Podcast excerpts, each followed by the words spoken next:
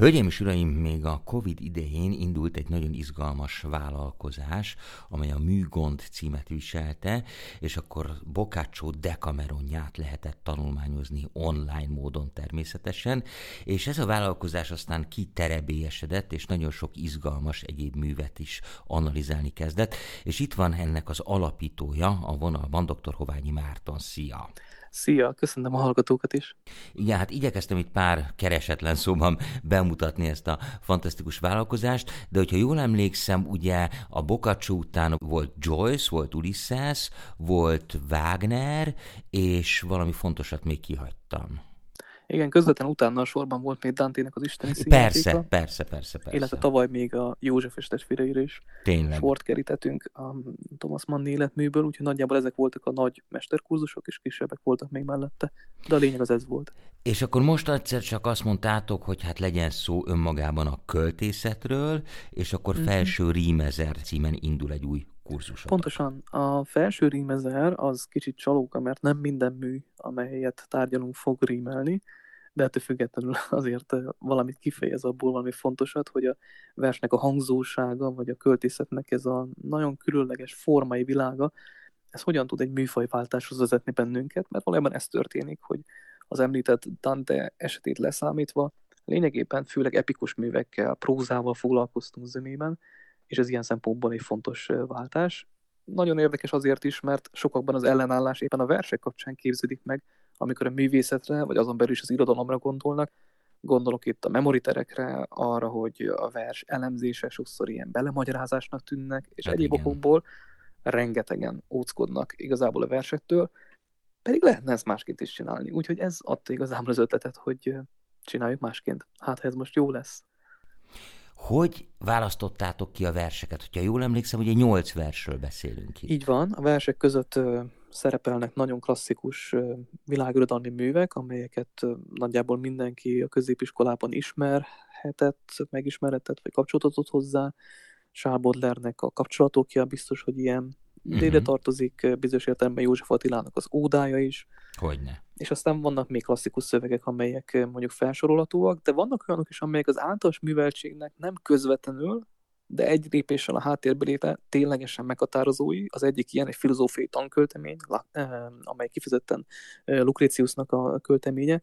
Ez a természetről szól, és nem is gondolnák a hallgatók talán, hogy mennyire sok szálon ivódik bele a természettudományos gondolkodásba, a filozófiába, és ezen keresztül a mindennapi életünkbe is tehát valójában ott rezeg mögötte. És aztán találtuk olyan témákat is, vagy olyan verseket, amelyek meg nagyon izgalmasak, és szeretnénk fölínni rá a figyelmet.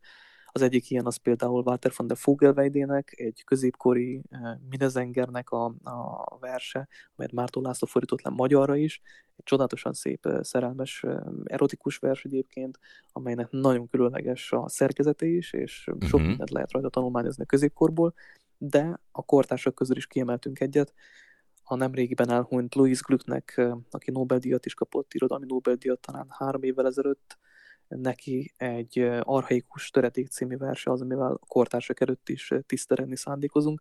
Úgyhogy az is cél volt, hogy egy ilyen reprezentatív mindát szedjünk már, amennyire nyolc versen lehet reprezentálni a világirodalmat, de hogy legyen benne magyar is, legyen benne világirodalom is, kortárs is, középkori is, antik is, úgyhogy sokféle módon van bejárat, és De mégis, Marci, mik voltak a szempontok? Hát ne haragudj, annyira fuddal a kíváncsiság, mert hogy ez hát elképesztően nehéz feladat lehetett. Igen, megmondom őszintén, hogy eredetileg nem így akartam csinálni, hanem az volt a terv, és aztán a munkatársaim erről lebeszéltek, hogy egyetlen vers, amelyet még egyébként nem említettem, legyen az egész mesterkurzusnak a témája, ez pedig az Átok földje T.S. Eliot-tól, uh-huh. ami egy meghatározó vers. És ennek Igen. az alapját az adta, hogy valamiért úgy alakultak a műgonnak a kurzusai, hogy a Boccaccio-ból a Dante felé lépni az egy viszonylag egyszerű történet, mert Boccaccio nagyon szerette dante Meg logikus is, igen. Meg logikus is, szóval az úgy adja magát. És aztán volt egy nagyobb ugrás, amikor átléptünk az Ulyssesbe, amely igen. ugye azért trükkös, mert ott ugye visszamegyünk az antikvitásba, az Odyssey a kult szöveg annak a szövegnek, de ugyanolyan enciklopédikus formában, és itt az enciklopédikus volt a hívószó, megcsinálja a 20. századi regénynek a reformját, vagy a forradalmát, tulajdonképpen Joyce.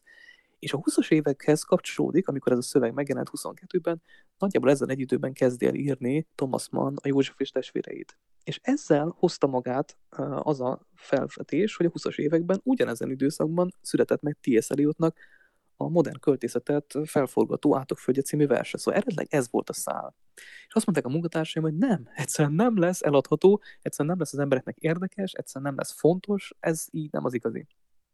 És hát nyilván az fontos, hogy mindenkinek tetszem, vagy hogy minél többeket meg tudjon szólítani, és akkor lebeszéltek arról, hogy egyetlen nagy vers, mint amilyen ez legyen a középpontban, valójában benne maradt a tematikában, hogy egy alkalmat szentelünk neki, de hogy válogassak köré olyan szövegeket még, amelyek hát ezt a reprezentációt meg tudják erősíteni. És inkább szóljon arról, ez a kurzus, hogy hogyan kell egyáltalán verset olvasni, hogyan lehet sokféle műfaját a lírának, a költészetnek, a verseknek bejárni, és ezen belül találja meg a helyét az átokföldje. Úgyhogy valójában nagyon sok eddig kurzusunkhoz lesz csatlakozás, de most tényleg sok új következmények, vagy inkább azt mondanám előzmények nélkül e, mű az, ami ide bekerült, és itt pedig tényleg az vezetett, hogy legyen benne olyan, ami mindenkit megszólít, mert ismeri, és inkább az a feladat, hogy lebontsuk akár Bodler, akár József Attila, akár Vörös Marti kapcsán a megszokott beidegződéseket, hogy kicsit átalakítsuk ezeket, más szemból pedig, hogy hozni újat is, ami esetleg arra buzdít valakit, hogy a kurzus után mindenképp olvasson verseket, mert tényleg megéri, és meg fog változni az élete, csak olvasson verseket. Beszélünk itt a kurzusról, és én mondtam, hogy ez a Covid alatt online módon jött létre, de hát ez azóta sokat fejlődött, hogy én jól tudom, hiszen lehet online is, nem online is, ez vissza is nézhető, tehát utólag is lehet csatlakozni, de ugye a kilövési pont az február 13, és akkor, hogyha én csatlakozni akarok, akkor mit kell tennem, hova kell fölmennem, és, és milyen formában tudok én ezen részt venni. Igen, hogyha valaki a felső rímezer szókapcsolatra rákeres, akkor nagyon hamar minket fog megtalálni, úgyhogy ez egy általános keresési javaslat, de egyébként a művészet és gondolat.hu rejti az összes kurzusunkat, amelyek valóban utólag és mindegyik e-learningként elérhető, kivéve azt az egyet, amivel indultunk, a Bokácsó Decameronját, az maradjon közöttünk, mármint a között a 200 ember között, aki elvégezte. Mindenki másnak viszont az összes többi kurzusunk elérhető és tulajdonképpen semmi más nem kell csinálni, mint a jövő kedden induló kurzus, ahogy te is fogalmaztál, élőben követhető lesz, hogyha valaki az úgynevezett e-exameter csomagunkat veszi meg, akkor az online elektronikus formában e-learningként elérhető rész jut neki, a közönség találkozóval és az aktivitásokkal együtt, és akkor bármikor visszanézheti egy éven keresztül, de aki élőben szeretne jönni, ők pedig majd a kurzusra való regisztráció, ami mondom a honlapunkon keresztül nagyon egyszerűen három vagy négy lépésben elérhető, után tudnak a katakomba Pince Színházban velünk tartani, ez ugye nem messze van ott a, a Krisztinában, megtalálja mindenki, és akkor este hétkor fognak kezdődni az előadások. Van egy színművész, Katona Kinga, aki felmondta a verseket, és azért az is megtekintető lesz egy ilyen művész előadásban, le fogjuk vetíteni, utána jön az egy órás értelmező előadás, és azt követően pedig egy közösségi beszélgetés, és tulajdonképpen visszatérve a kezdeti kérdés az, hogy miért is alakult ez így egyáltalán, hogyan is változott a struktúrája. A legfontosabb értéke szerintem a műgondnak az a közösségben van, az intellektuális élményen túl, egészen más magányosan egyedül nagyon kitartó módon olvasni, és egészen más az, amikor tudom, hogy rajtam kívül van még 50, 100, 200 ugyanolyan vállalkozó szellemű ember, aki adja az idejét, és azon a tavaszon mindenki ugyanazt a regényt olvassa. Uh-huh. Van egy ilyen élmény, ezt nem tudom más megfogalmazni, de nekem a bölcsészkaron is volt ilyen, amikor egy kurzuson, vagy megjelent egy nagy regény, Nádas Péternek, tudom én a párhuzamos történetek, és tudtam, hogy minden tanárom és minden hallgatótársam most éppen ezt olvas, és a metrón én is azt olvastam, uh-huh. és lehet, hogy nem egész Budapest, de egy része azt olvastam. Na, ugyanez a helyzet, csak országosan vagy határon túl is, mindenki most ezekkel a szövegekkel lesz elfoglalva, és ennek van egy felhajtó ereje, Ráadásul mindenki tud kapcsolódni a másikhoz, nem csak a zárt Facebook csoporton keresztül, hanem ezeken a közönség találkozóinkon is, vagy pedig akár az eladásokat követően is, és ez legalább annyira fontos a közös élmény és a közös tudás megosztás, vagy az egyéni véleményeknek a kifejtése, amit oly sokszor visszanyírbálnak az oktatási rendszernek hála, viszont nagyon fontos lenne, hogy ki a kritikus gondolkodását és a tehetségét azt kamatoztassa, ossza meg a másikkal, amit gondol, mert az sokszor legalább olyan értékes, hanem értékesebb, mint amit akár az előadásról lehet hallani. Hm. Hát nagyon át tudom érezni, amit a közös olvasásról mondtál, nekem a magyar fakultációkat hozza vissza a Toldi mhm. Ferenc gimnáziumból, amikor Porogi tanár úrral a Varázshegyet elemeztük, tényleg szerintem, hogy fél ah, éven át, igen. vagy egy éven át, nem is mhm. tudom, szóval egészen fantasztikus volt. Nagyon izgalmas, amit mondasz, és pláne ennek a közösség kovácsoló ereje, azt gondolom, hogy aminek a mentén tényleg nagyon jó dolgok tudnak születni. Van egy másik nagy falat, és itt említetted Márton Lászlót a Walter von der Vogelweide kapcsán, hm. és ugye ő volt az, aki lefordította, újrafordította a Nibelungéneket, ez meg is jelent két-három évvel ezelőtt. Én beszélgettem vele, és hát az is egy egészen elképesztő történet, ráadásul Magyarországon indul, mondhatjuk, hm. hogy kis túlzással, és erről is csináltatok egy nagyon izgalmas előadássorozatot, amiben hát a Márton Lászlón kívül elképesztő neveket szólaltattatok meg. Így van. Ez a Wagner kincse címre hallgat, egész konkrétan ez most a Wagner kincse 2, szóval aki lemaradt az e-learning formájában pótolhatja az elsőt. Ez egy hármas koprodukcióban, a Műgond együtt dolgozik a Műpával és az LT-vel. Az LT-ről legfeljebb 40 hallgató fölveheti kerétes tantárként ezt a kurzust, amely wow. április elején indul majd. De jó. És május végig fog tartani, szóval lesznek egyetemistáink, és néztem tegnap a Nektumban a jelentkezéseket, van gyógypedagógusunk, van gazdasági szakemberünk, van jogászunk, van pedagógusunk, szóval sokféle lesz megint az univerzitás élmény.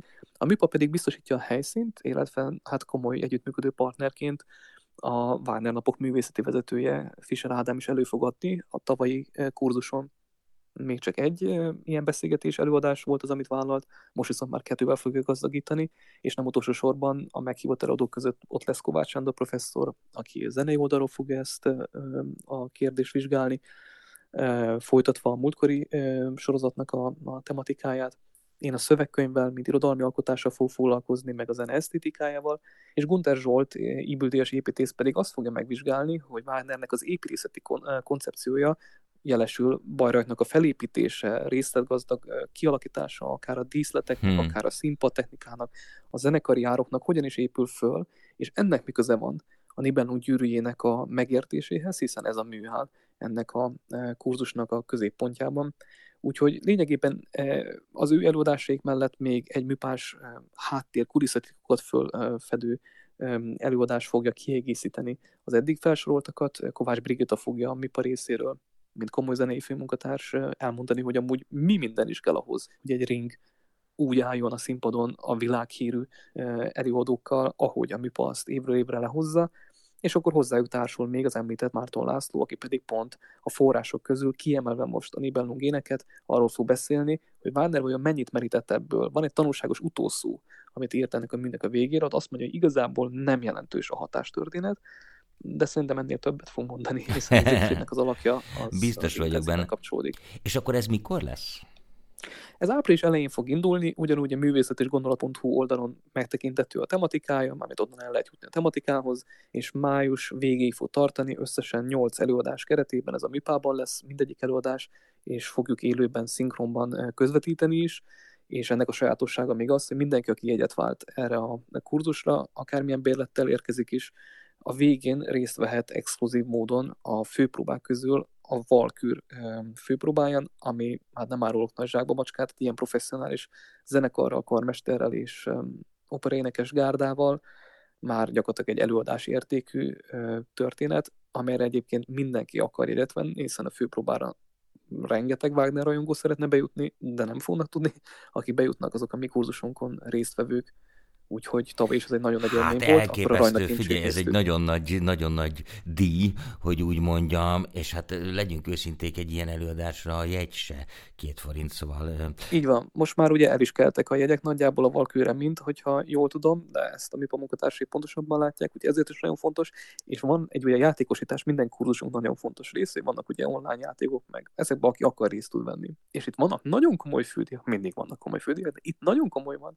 A tavalyi fődíj például az volt, hogy egy olyan karmesteri pálcát lehetett Fischer Ádámtól megkapni, amely ugye dedikált dobozban érkezett, és amely előtt konkrétan vezényelte is a ringet más városokban, nem tévedek, akkor az éppen bajrajti karmesteri pálca is volt, úgyhogy ilyen relikviákkal is gazdagodott az, aki benne. Figyelj, de ez tök jó, mert itt az ideje, hogy végre, végre a komoly zene is fölzárkózzon, tehát nem mindig metál dobosok, dobverői és gitárpengetők és, és úrok, és igen, fehér nemükről nem is beszélve, szóval igen, legyenek karmesteri pálcák és vonók, és nem tudom micsoda.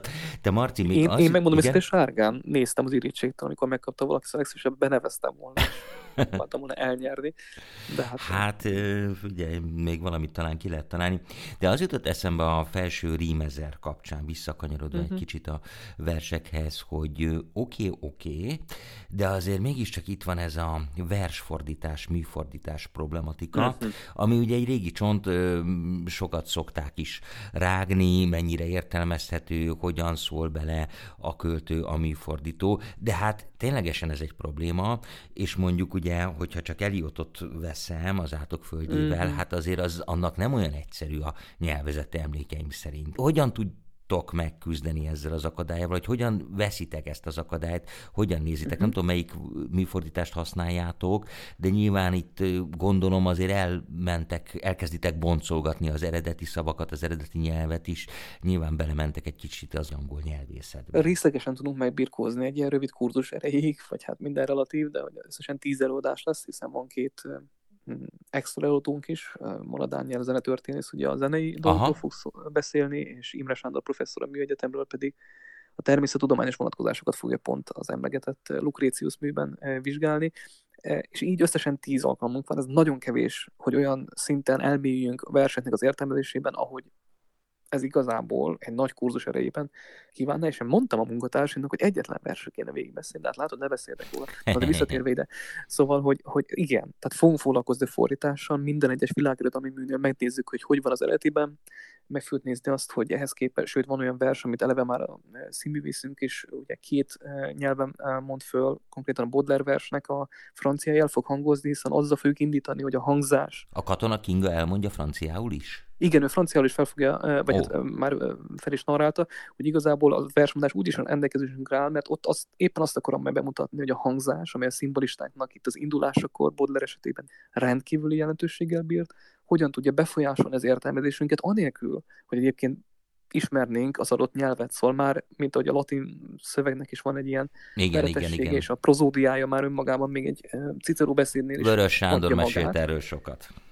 Így van. Igen, szóval, hogy önmagában a hangzással és mint médiummal nagyon jól tudunk dolgozni ezen keresztül. Nyilván nem fog tudni minden kérdés pont az átlagföldje kapcsán átbeszélni, hiszen nem is csak angolul íródott, hanem meg annyi más nyelvnek is van helye, akár csak az, az Ulysses esetében itt is több idegen nyelve dolgozott hát igen, a szerző. Tényleg. De valamennyire mindegyik érintve és szóba hozva lesz, ennyit tudok ígérni, és hát amire van még érdeklődés a közös beszélgetés után, abba az irányba pedig tovább fogunk menni. De hmm. amúgy kellene egy teljes kurzus az átlagföldjén. Hát, lehet, hogy egyszer ezt is meg tudod valósítani, már amikor olyan széles körbe terjed el ez az egész, hogy franchise lesz, és akkor neked, mint alapítónak megengedik, hogy, hogy megcsinálod. És én az átúszföldje franchise-on fog Igen, igen, igen, a saját kis bizniszedet. Marci, nagyon szépen köszönöm, dr. Hoványi Márton, teológus, irodalmár volt a vendégem, és akkor még egyszer tulajdonképpen a műgond, szerintem ez, a, ez a, az alapvető kulcs szó, hogyha valaki a műgondra rákeres az interneten, akkor meg fogja találni az összes kurzust, jól mondom? Így van. Köszönöm szépen az interjút, és hogy kérdeztél. Köszönöm szépen, hogy itt voltál. Szervusz. Szervusz.